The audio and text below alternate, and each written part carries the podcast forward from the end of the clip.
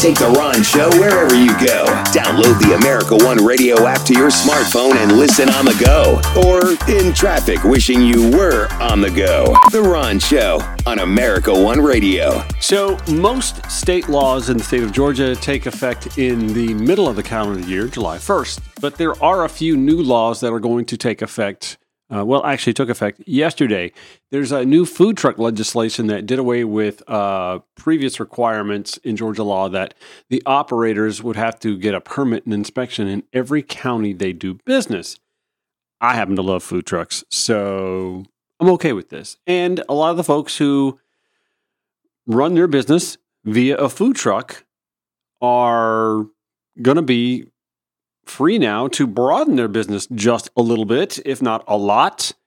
I know that uh, we were looking for some food trucks for an event that uh, my softball league was going to uh, want some food trucks at last Memorial Day weekend, and we couldn't find any uh, to work an event in Villa Rica because I mean it's Villa Rica. There's only so many food trucks in that in that county, so uh, I, I'm kind of excited about that. So under the new bill, the food truck operators will only have to notify county health departments when they're open for business in their counties. There were also a handful of new tax credits that were passed into law, and one that passed out of the Senate, Senate Bill 332. The Informed Consumers Act was aimed at preventing criminals from selling goods that were stolen from retail stores on online marketing platforms. And the law that Governor Kemp signed last April a little concerning here. Uh, this legislation makes it legal for Georgia gun owners to carry a concealed handgun in public without a license from the state. It amazes me that the party that tends to claim it's embracing law enforcement, the thin blue line, as much as they purport to, continues to pass legislation like that and sign it into law despite the urgings of the law enforcement community if I had a loved one who was a police officer, I'd be deeply concerned about that because, well, just last month we had a number of deaths by handgun in Atlantic Station and in Southwest Atlanta. And who's going to approach a young person, not knowing if they're an adult or not, and ask them if they are legally allowed to carry a handgun that may be concealed, but you can still see they have one? It, it's just deeply concerning feels really tone deaf.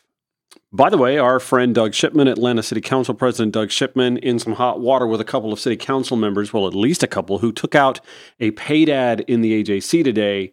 Uh, council members uh, Andrea Boone and Marci Collier Overstreet are not happy.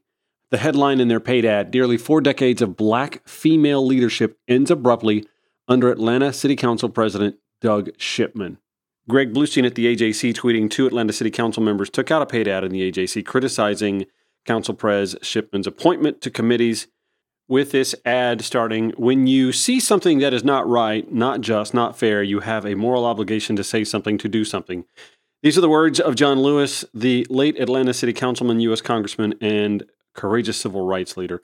The spirit behind this quote compelled us to speak out against the recent action taken by Atlanta City Council President Doug Shipman, which denies all black women on the council a position of leadership chairing a city council committee.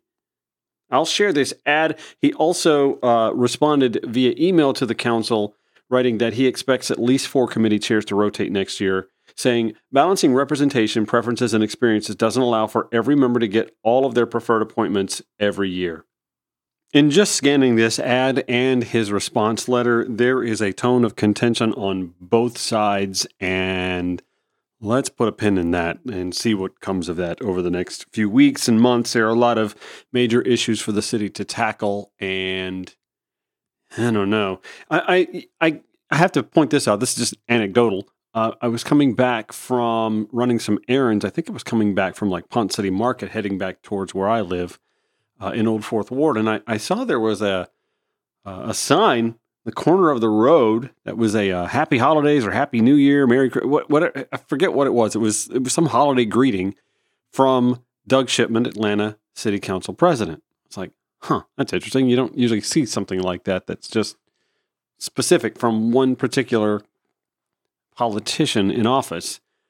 Uh, curious to see uh, what Doug Shipman's aspirations are beyond city council presidency.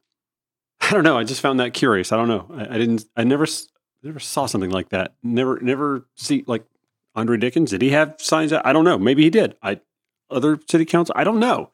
If if anybody else did, feel free to let me know. Uh, Ron at ronshowatl.com. Yeah, this ad is ugh, stinging. Uh, this is why the public should care. Committees are first to hear and decide on intricate policy recommendations regarding zoning and land use matters, including policies to address negative effects of gentrification.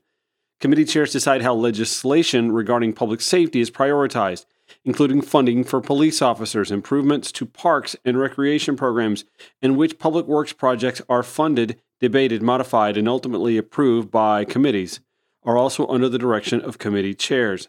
In deciding these important matters, it does not serve the public interest to mute the voices of every black woman elected to the city council. Shipman's actions are arrogant and dismissive of unique perspectives black women bring to the table. I, will go. I'll scan down a couple of paragraphs here. Uh, this is one of those like you ever write an email in anger and you decide I'm not going to send it. I'll, I'll wait and, and, look at it tomorrow and see if I feel the same way before I hit send. Did did they marinate on this? Uh, we expect more of Shipman, having served as the founding CEO of the National Center for Civil and Human Rights. A great visit downtown, by the way. Um, despite this experience, Shipman seems politically tone deaf and someone in need of implicit bias training. He has been living in the birthplace of the civil rights movement long enough to know better. Ooh. The Government Accountability Office reported in 2022 that women of color not only earn considerably less than white men and white women, but are also grossly underrepresented in leadership positions. We expect our council president to do something to change this sad reality, not to add to the problem. It continues. Whew. We could have pointed out President Shipman's egregious error behind closed doors, but this issue has long term implications and it must be exposed. If something happened to Mayor Andre Dickens and he could no longer discharge his duties, Shipman would become mayor. Insofar as diversity, equity, and inclusion are concerned, he is not ready. Wow. Yeah, the tone of this ad is, hmm, they're not happy. And uh, listen, I get it. I get where they're coming from. 40 year string of black female leadership in city council and or the mayor's office comes to an end with his leadership appointments. Uh, they signed it. We serve not our own egos, but the needs of the people of our great city and the part that Atlanta has played in the rich civil rights history of the world. Again, this is coming from city council members Andrea Boone and Marci Collier Overstreet. We'll have all that in show notes today at ronshowatl.com. Or check out the retweets at RonShowATL on Twitter. Dr. Michelle Au. Dr. Michelle Au transitioning from Senate to House. More Ron Show on America One Radio next.